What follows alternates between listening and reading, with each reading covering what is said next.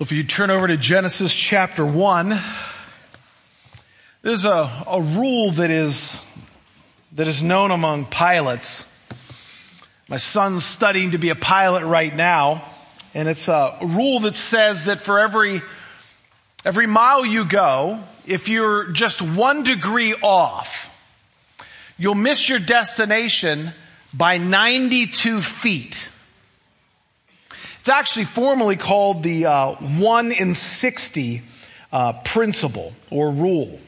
Uh, and they measure it, pilots measure it, the idea of for every one degree you're off, you'll be one mile off course after traveling 60 miles. You see, at first, the idea of 92 feet, it's not that big of a deal because you think, well, if I'm near an airport 92 feet, I'm high enough up, I'm going to be able to spot it if I'm just a little bit off. But as you think about the application of the rule, it has the idea that the longer you go, the more you'll be off. Hence the idea of the one in 60. And so when we think about that and we apply that to just thinking about flying, getting to where you want to go, the destination, your flight path, let's apply this to some other locations. If you wanted to go from JFK to LAX in California, let's say you're just one degree off. The implication of this rule would be that you'll miss LAX by 40 miles. And the real problem with that is you'll miss it into the Pacific Ocean. And planes are terrible boats.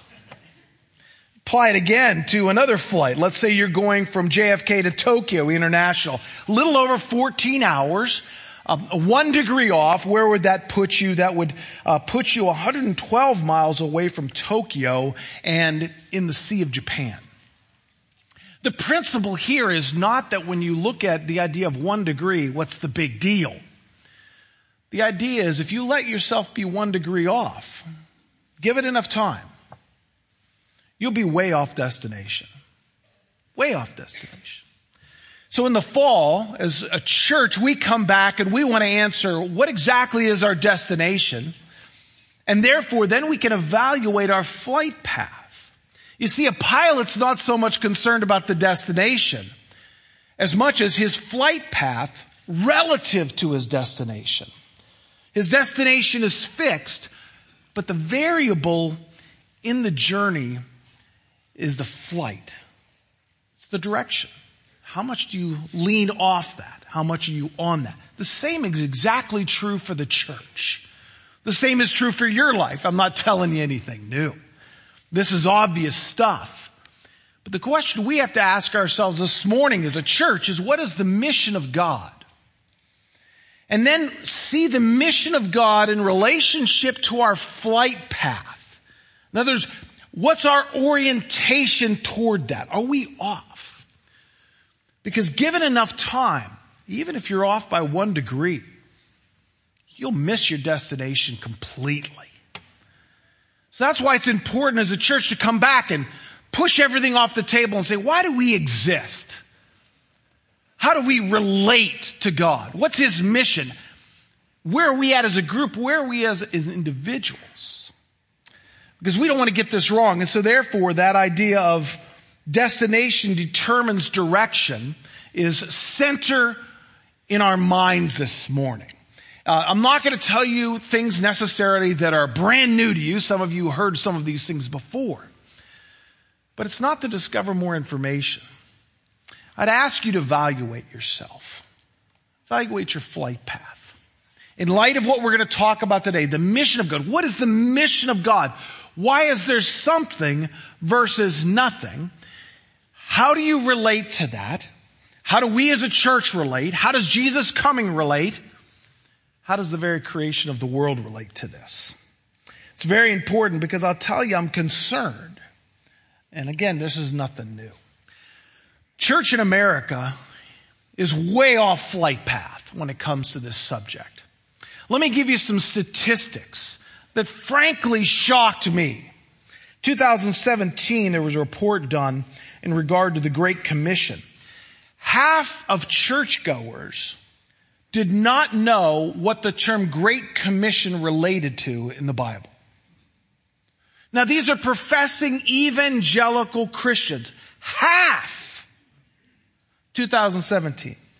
2018, uh, there was a study done called Translating the Great Commission, and only 17% of regular attenders could identify and then define the Great Commission.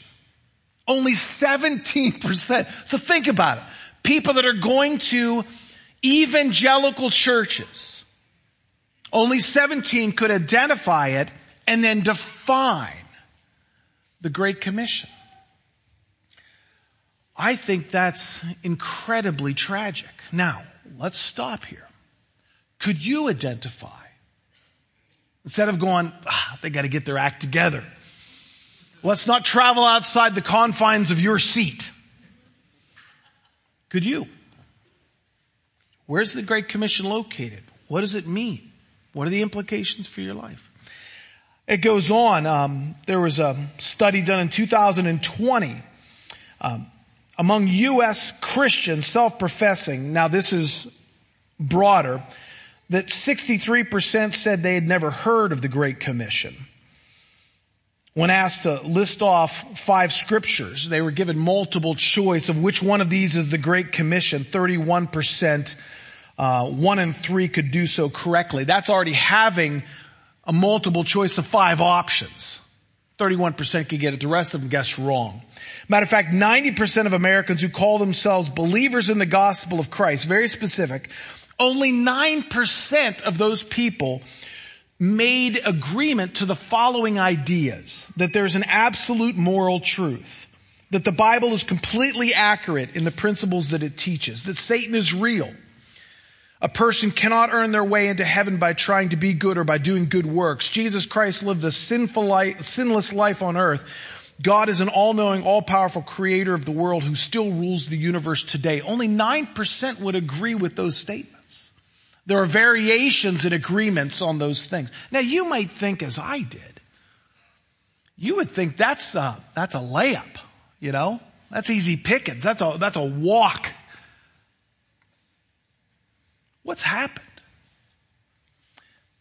I think the destination of why we exist as the church has been obscured. Some people have changed it. This is what the church is supposed to be. This is what the church is supposed to be about. And because of that, the flight path of people is off from the original destination envisioned by God when He created the world. That could be the only answer because then the time is filling up with all sorts of stuff so that these types of answers get lost. These types of realities in the minds of people get obscured. That's the only way I can reconcile. So as a church, we want to be vigilant. We want to be clear. Vigilant as it relates to what the destination is, and clear as it how it relates to you, to us.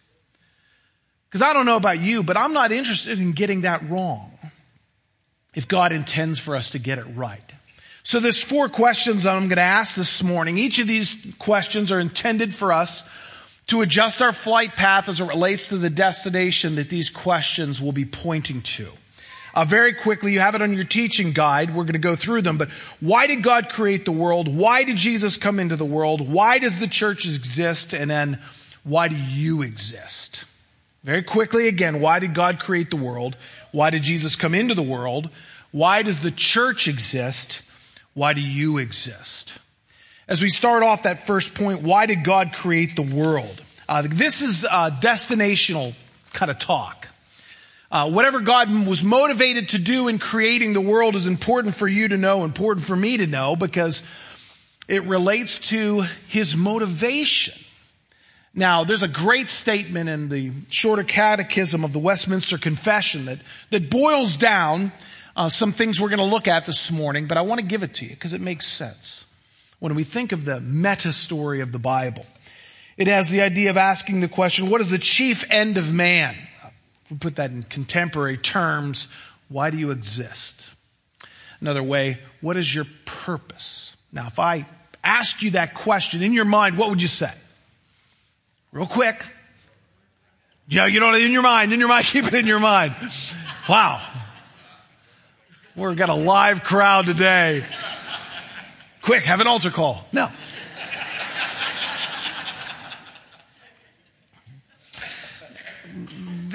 Catechism is supposed to be this question answer. Thank you for participating. Let me give you what they said. The chief end of man is to glorify God and enjoy Him forever.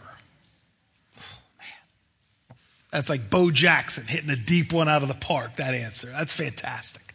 That's true. Absolutely true. We're supposed to glorify God. What does that mean? You make much of Him, His renown who he is is worthy to follow, to trust, to believe, to hope in, all of those things. We say here at Grace Fellowship that we want to spread the fame of God. That's the idea of glory. We want to spread his fame. We want to see him as he is meant to be famous. He's to be known. He's to be revered. He's to be, to stand in awe of him. We're going to spread his fame. Now, if you're in Genesis chapter one, I would like to give you four destinational points from this idea of why did God create the world. It's very, very important for you to know because the destination that God puts forward in the book of Genesis is going to be the destination of humanity. Absolutely is. Now, some people are going to make it and some people aren't. But this will become the reality of realities someday. And we begin to see, and I'd like to draw your attention to four particular truths that are in Genesis chapter 1 and 2 that help shape that idea of glorify God and enjoy Him forever or spread the fame, how His fame was envisioned to be spread from the very beginning. The first would be this, is if you look in Genesis chapter 1 verse 26, there's this phrase, and if you've been to Taste of Grace, you've heard it because we've unpacked this. Uh, this idea of God said, let us make man in our image, after our likeness. And then verse 27, so God created man in his own image. In the image of God, he created him, male and female, he created them. Now, if you've hung out in church long enough, you say, well, that's easy. I get that. Let's consider the implications of that. The idea that you are stamped, that humanity is stamped in the image of God can mean all sorts of things, but it doesn't mean anything less than the idea of you have an intellect. You have emotions. You have will. You're made for a purpose. You see, God stamps humanity with His image so that as humanity would exist on this earth, God would look, think about it in an anthropomorphic way, that God would look at Adam and he would see his image radiating back. He would see an image of himself as he's created him radiating back and necessarily God would be glorified. Not because of anything that Adam had done, but just because Adam is. Now, if you tease this out as we will, the idea of God originally creating humanity was that so humanity, the earth would be completely full of image bearers. So that he would look, again, in a human way, he'd look at the earth, what would he see? He would see himself in humanity radiating back. Like looking in a mirror. When you look in a mirror, what do you see? You see you. God would see himself as perfection. And then what we would do, we would find our joy in that. Not because of anything we have done, but because we are reflectors. Reflecting the glory of God, we would find our joy in that we would find our being and we would enjoy Him. We would be as we are created to be and He would be glorified. His fame would be obvious. You see, when you read the idea that we're made in God's image, that's not a, a detail so much as it pictures a destination. This is what God intended. He didn't do this with any other creature on this earth. He did it with humanity. So as we think about this, why did God create the world? First point, underneath that, the first idea is we're made in God's image. The second point, and these four almost work like legs on a table. The second would be this. And look at verse 26. Right after that, I think it's made to rule as God's representative. Under the heading of the first question, why did God create the world? First is made in God's image. Second is the made to rule as God's representative. Look at 26. After the idea of likeness, let them have dominion over the fish and the sea and over the birds of the heaven and over the livestock and over all the earth and every other and every and over every creeping thing that creeps on the earth. Now, as we represent as image bearers God in the creation. And how we go is how creation goes. Now, this is not going to be any kind of a drifting into some ecologically friendly message. I just want to point out the reality that we are to represent. And so whatever happens to us happens to the world that we live in, happens to the things that we're called to rule. We represent. We are effectively, a great word, we are God's viceroys in this world. So whatever happens to the image bearer affects everything. Third, we're made for relationships. So the first made in God's image, second made to rule as God's representative, third made for relationship. And you might say, well, I get that, but how do you get that from the text? Look over at Genesis 2:15. It says the Lord God took the man and put him in the garden of Eden to work it and keep it. Now that issue of a garden, uh, you might think like I do because I have a garden. I think of uh, tomatoes. I think of um, zucchini. I think of basil. Some people call it basil, but I like, it's a sophisticated term, basil. You think of all sorts of stuff. Matter of fact, in my garden right now, uh, I'm growing ghost peppers. Some of you know about this. Uh, don't think for a minute I eat that stuff. Um, I'm growing that for other people because I want to see somebody eat those ghost peppers.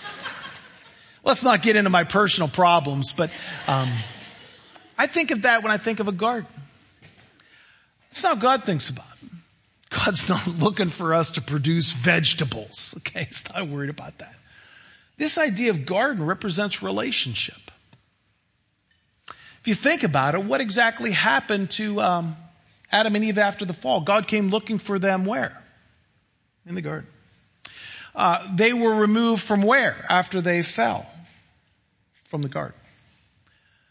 This idea of garden has the idea of relationship. That's where in the Eastern culture relationships would flourish. Just like people walk with one another up and down the sidewalks out here in front of our church, other people do that. Some of you maybe say that the where life happens is at our kitchen, in our kitchen around there.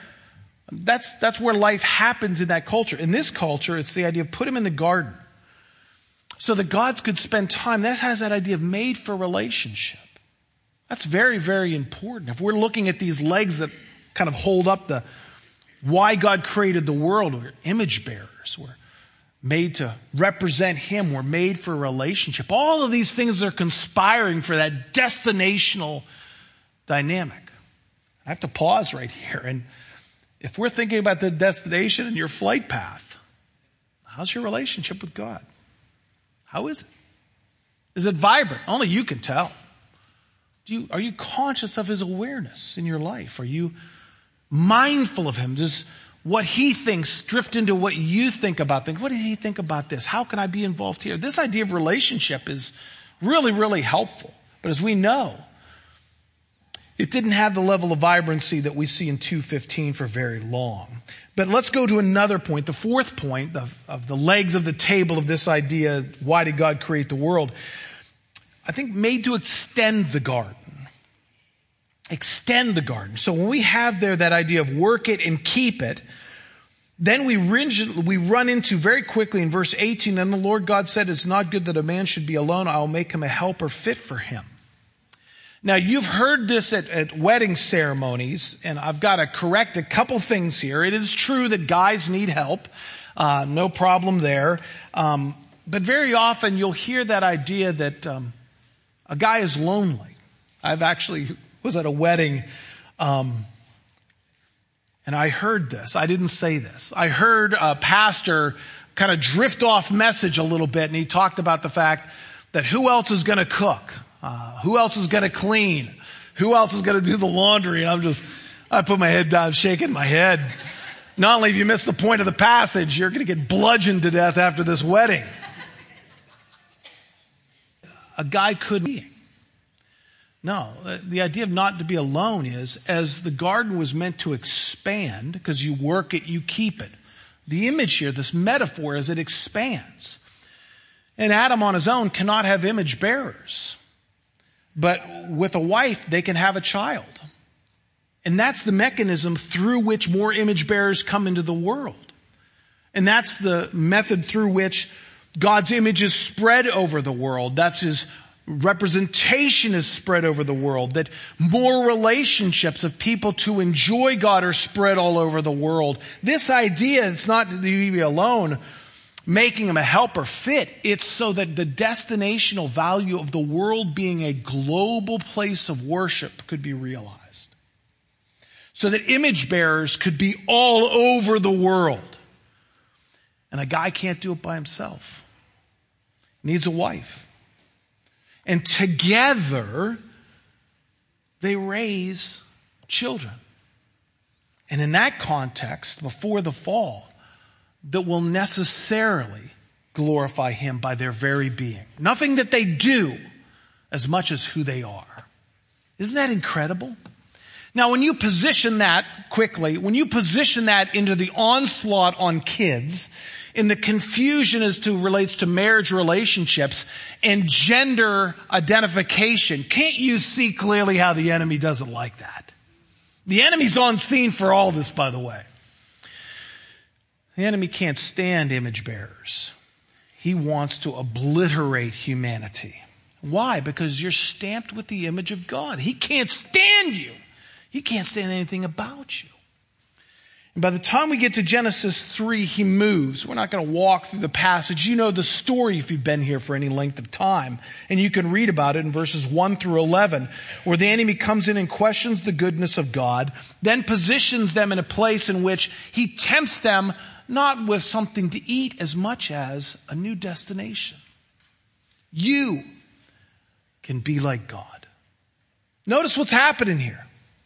God has a destination, laying it out. It's unfolding. And the enemy comes and goes, let's tweak the flight path a little bit because this is where you really want to be.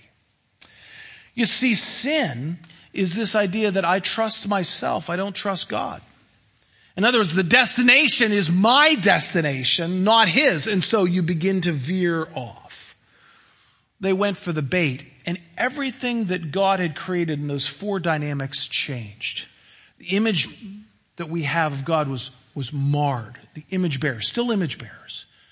But the perception of that destination was thrown off. Ruling as God's representative, creation begins to groan. Everything goes downhill. That's why we have pain in this world, is because humanity wanted to play God, and since we're terrible at being God, the representation in all of nature falls down. Relationship gets shattered. Extending the garden, that plan is put on hold. Now, the thing that you need to know, this dislocation between the creator and the creation is something that cannot continue. It can't. Because if the enemy wins, the enemy can, can, can rightfully claim to have beaten God. So therefore, right from the get-go in Genesis 3:15, God promises to send a redeemer. And that redeemer is going to crush the head of Satan. He's going to bruise his heel, but the offspring that is going to come is going to crush the head of Satan. That sets up this galactic conflict that we see throughout the Old Testament. But what you need to realize for the discussion that we're having this morning, that's the destination. And that destination will be realized. The enemy tries to push it back as much as he can. God identifies the people of Israel. and He constantly tries to wage war through which the offspring is going to come. But the offspring eventually does come through Israel, which brings us to our second point. Why did Jesus come into the world? So if we have that first idea of why did God create the world, we've explored that. Why did Jesus come into the world? There's a lot of different things we can say, but we, one thing we must say is that God's vision for the world never changed as to its destination. Jesus comes into the world, the incarnate God man comes in so that he can destroy the works of the devil, it says in the Bible. And specifically, he wants to oppose the working of the enemy in our life so that when people look at self-righteousness that I can be good enough or self-fulfillment that I will live for myself, God's vision for who you are to be can be realized because Jesus Christ had come. Uh, earlier this summer, I was looking for a way to kill some weeds in my yard. And I stumbled across this uh, thing I'd never realized before, this weed killer. It doesn't actually kill the weeds. What it does is it, is it blocks the nutrients from the sun in getting to the plant or getting to the weed. So it doesn't kill the weed. It's not interested at all in killing the weed. It's interested in blocking the way the plant is meant to grow. It just simply deprives it of what it needs in order to thrive. So Jesus Christ, knowing that's our situation, that we need a savior, we need somebody to pay for our sin, comes into this world and he lives a life, as we've talked about, he lives a life that Adam didn't. He perfectly obeys the Father in every regard. Matter of fact, in Colossians chapter 1, 15 through 20, uh, Paul says this in this um, grandiose, majestic passage. He, speaking of Jesus, is the image of the invisible God, firstborn, meaning preeminent in his value, not in chronological time, but God's firstborn of all creation. For by him all things were created in heaven and earth, visible and invisible, whether thrones or dominions or rulers or authorities, all things were created through him and for him. And he is before all things, and in him all things hold together. He is the head of the body, the church. He is the beginning, the firstborn from the dead. And in everything, he might be preeminent. For in him all the fullness of God was pleased to dwell. And through him to reconcile to himself all things, whether on earth or in heaven, making peace by the blood of his cross. Isn't that incredible? After all the ways that God intended the destination to be, and we went sideways. God, in His kindness and grace, sends Christ. Overall creation becomes a human so that He can die on the cross to repair the damage of unbelievers like you and me with His life, where He never disbelieved. Matter of fact, there's a passage, 2 Corinthians 5.21. I think it's the most eloquent, tightly bound verse in all of the Bible that represents what occurred through the life of Christ on the cross. For our sake, he made him sin to be sin who knew no sin so that in him we might become the righteousness of God. Do you see what's happening here in relationship to the destination? The flight path went off, Adam and Eve. But God is bending in His grace and His kindness the affections of people back to Himself, sends Christ. And now you can, I can, friends, neighbors, coworkers, family can be reunited to God so they can begin on a journey that they were always meant to travel. And that's to follow after Christ, to be reconciled to God. You see, the, the beginning will be the end, and we're in the middle. And how is God going to achieve that? He's going to achieve that by people trusting in Christ so that they can regain that relationship. They can have a righteousness that was abandoned because of sin so they can be in that relationship. And slowly, as image bearers, He begins to wipe the grime off our life of disbelief, giving us a relationship with Himself through Christ, but now helping us to walk by faith so that people can see God clearly in your life you can begin to spread the fame of God. You can be live an orderly way so that people know who you are. You can lead well. You can cherish. You can have families that make much of Christ. You see how all of these things are these echoes of Genesis 1 and 2. So it brings us to the next question. Why does the church exist? Why does the church exist? So we think about why did God create the world and why did Jesus Christ come into the world? Now we've got to ask, why does the church exist? And this is where I think we've got a problem. Because there's all sorts of things the church can do, but there's one thing it must do, and that's make disciples. And why is that? Why do we bake that into our mission statement? We're to spread the fame of God by making disciples of Jesus Christ because you see, based on the destination, that's our flight path because as people trust in Jesus Christ and begin to walk in His character and priority, necessarily they're made in the image of Christ, remade. They begin to have this trust relationship, trusting Him in their life and their relationships, doing the right thing, honoring the things they're supposed to honor, standing against their supposed things they're supposed to stand against. And in all of those things, God makes His presence known in the life of that individual.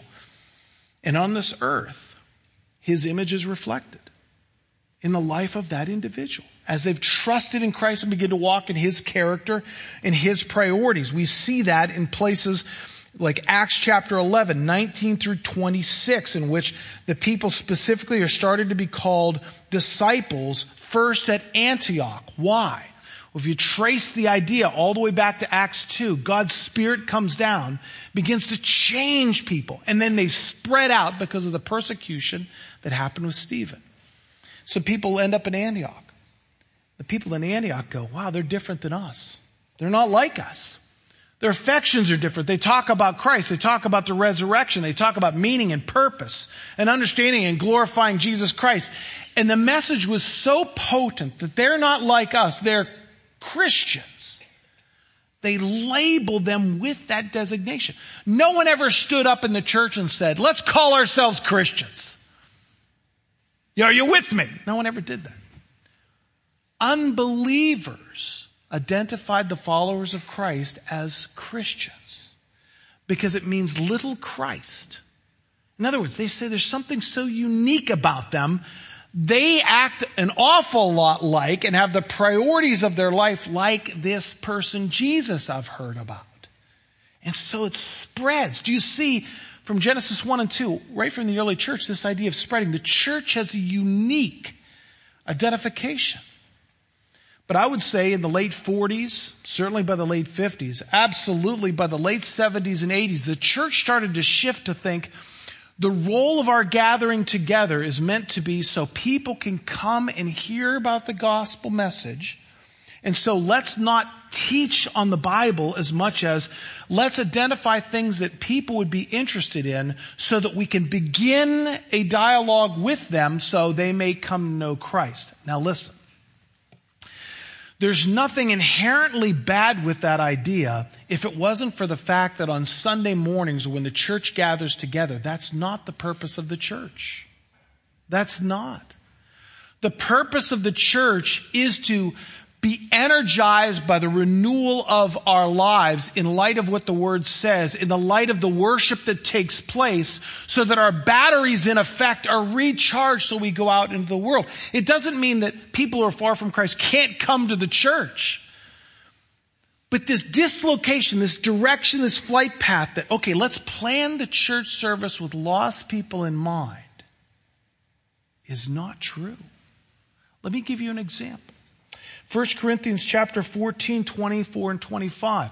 And in dealing with a dysfunction of the gifts and the expression in the church at Corinth, notice how Paul positions the activity that the assembly would be taking, what would be taking place in the assembly. Where it talks about an unbeliever or outsider enters. He's convicted by all if there's prophecy happening. He is called to account by all. The secrets of his hearts are disclosed, and so falling on his face, he will worship God and declare that God is really among you. Notice this. It's not that the person comes in and goes, yeah, I can identify with anger. Yeah, I can understand better what stress is doing to my life. Yeah, I really want a better marriage. That church has a great teaching on Sunday morning about marriage. Hold on a second. Notice the reaction, the expectation that Paul had when somebody who's a lost person comes in. The way you reach a seeker is by making much of Christ. And when you make much of Christ, people go, man, I'm missing out. And here's the beauty of it. If they trust Christ, if they make much of Christ, they'll go, He can help me with my stress. He can help me with my marriage. But you don't follow Him to get help with stress. You don't follow Him to get help with your marriage. You follow Him because He's worthy to follow. You know the distinction. You see that there. Uh, the church has um, adjusted the flight path. Doesn't mean you can't have times in which specifically designed for lost people, but the gathering, the assembly together was never intended to be geared toward lost people. Never. And that's why you've got half of the people in America not knowing the Great Commission. Because they go, it's not my responsibility to lead my friend to the Lord, it's the pastor on stage. I could never pull off a message like that. We got motorcycles and gymnasts and clowns on stage. Man, what a great show that was. Wasn't that awesome? Yeah, and Christ was never in any of it. We as Americans have this ability to amuse ourselves to death, don't we? Drifts into the church. The best thing people need to hear is the glory of Christ who he is and what he's done and how they've been dislocated from God, but Christ has prepared a way. He's made the way. He's repaired the damage. This is what you're created for. This is the destination that the world is going for.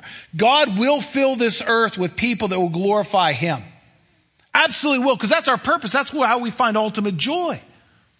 Now the question is, does the church align with that? Do we align with what he says? And if we adjust off course, we're in deep trouble. We're in deep trouble. Now we want the truth of God's word to be accessible, certainly. There's times you'll come in here, one of us might use a word, you go, I don't have a clue what that is. Hang around for a while, you'll figure it out. Don't look at everything to go from the top shelf to be reachable just for you. Just say, is Christ worth it? Are they leading us in a way that, that honors Him? Because you can make a lot of mistakes in life, but if you're making much of Jesus Christ, those mistakes will fall to the side. So why does the church exist? The church is the obvious expression of Christ in this world. And the church gathering on Sunday morning is meant to be that. A church that begins to plan with lost people in mind. I guarantee you something.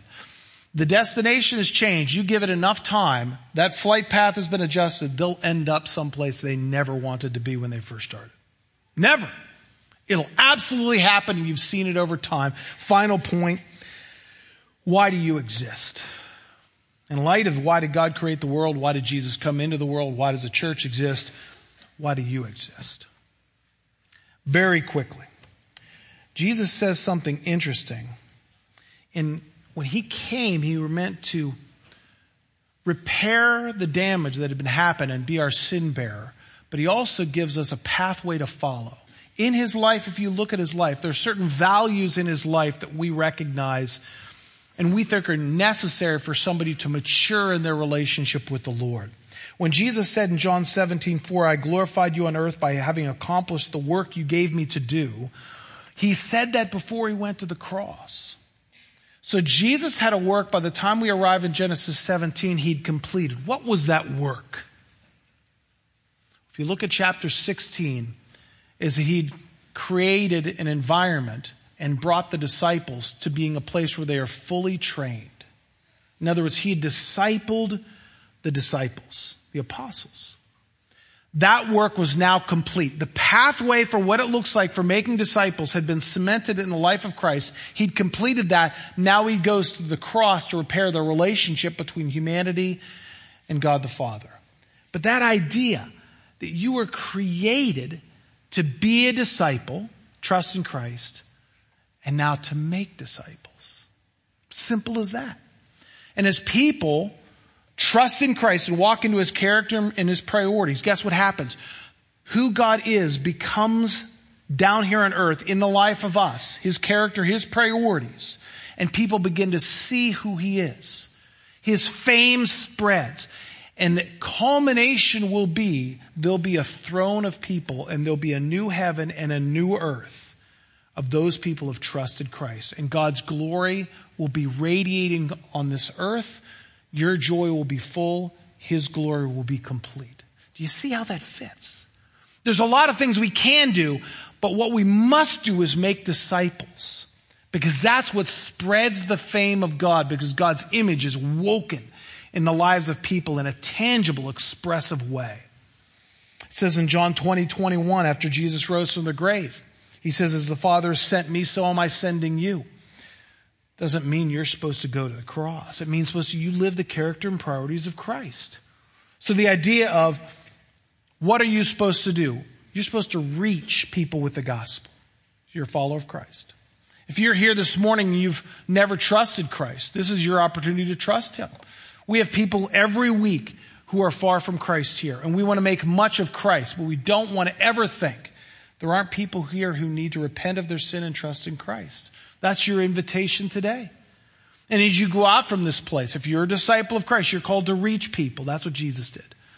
You're called to build people in the faith as you are being built in the faith yourself, equipped to do ministry. In other words, you begin to intentionally seek to make disciples, to be nurturing people, to be nurtured yourself. The pastors can pour into you, equip you to do ministry. And then we lead a lifestyle of multiplication.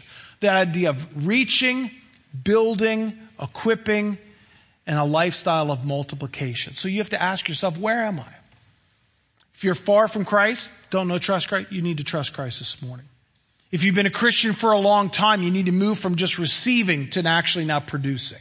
You need to be equipped to do ministry. If you're equipped to do ministry, let us help you develop a lifestyle of multiplication in which you can intentionally fold your life into the lives of people, lost people and found people, so that they might know Christ better, love Him more, and trust Him more fully. That's why we exist as a church. Jesus gave us the command in Matthew 28, one specific imperative to make disciples. And that's what we do. And his authority has been given to us to do it. And he is never going to leave us. Isn't that an awful lot like Genesis? His authority. Never leave us. We're all moving toward the mission of God to create a global center of worship in the galaxy. You're part of that mission. This isn't just going to church. This isn't just part of being a community group or at a class. Do you realize what's before you? You're part of the mission of God in redeeming humanity that will forever spread his fame in this galaxy. Isn't that amazing? When you're when the purpose of your life begins to shrink down, what am I really existing for? You're existing for this. And as you join in on this journey, you'll find your joy. You'll find your meaning. You'll find your purpose. And that's what we hope to do as a church. We're serious about the mission of God and we're excited that you're part of this. May this upcoming year we spread his fame more than we ever have. As the band is coming up. Few questions. I know we've gone over a little bit, but we don't have second hour today. First question, where are you in the journey? Where are you in the journey?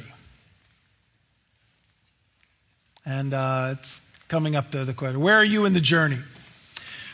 It comes this. Do you know the gospel? Okay. Spending time is where being built up. Maybe it's time to be equipped. Maybe you need to be discipled. If you've been a follower of Christ for very long, maybe you need to disciple somebody else. Where are you at in the journey? Maybe you need to adjust that flight path. That's the destination is there. Evaluate where you are in relationship to that. Second question. What adjustments do you need to make in your flight path? What adjustments? Be specific. Be intentional. I need to learn more about this. I need to understand what it means to be a disciple. Students, you're going to be able to find out, and parents, how we have a discipled person. What do we think a student looks like when he's fully discipled? You're going to hear from Pastor Pat if you got student ministry kids. Where are you at in that? And if you need to make an adjustment, third question, when will you do this and who can you ask for help? When will you do this? So think about it. I need to be intentionally discipled or I need to start discipling somebody else. And then all sorts of questions. Well, how exactly do I do that? How do I kind of arrange my life? What is the things that I look into? How do I walk somebody through that? Let us help you. Let us help you. Maybe you're shepherding pastor. Maybe somebody who's poured into your life. You can ask them. Let them know what you want to do. Ask them to pray for you and hold you accountable. Because here's the thing. We're going to leave from this place. And we're going to say, wow, that was really interesting. Maybe I, you might say, well, I'm just a little bit. That's why we want to help you. Isn't it amazing the grace that our God has, has for us in Christ? Are you overwhelmed at his goodness this morning? I am. Will you pray with me to our good God? We are so grateful, Lord,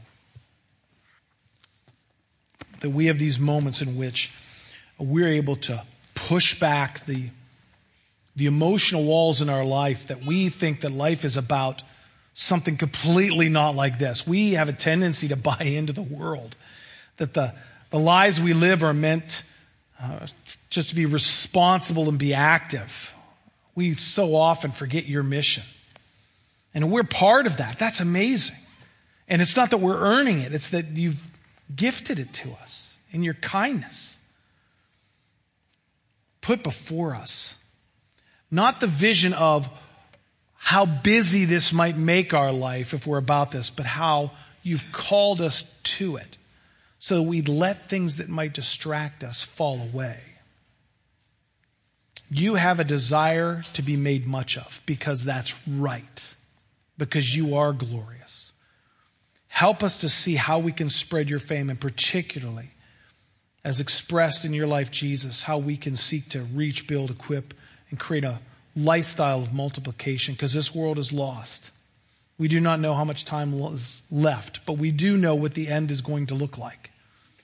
So we pray now for our friends and our family, our coworkers, our neighbors, that you might use us in their life and may it never be said of our lives that we were too scared or lacked courage because you've told us all power is in your hands and you'll never leave us. So what do we have to fear?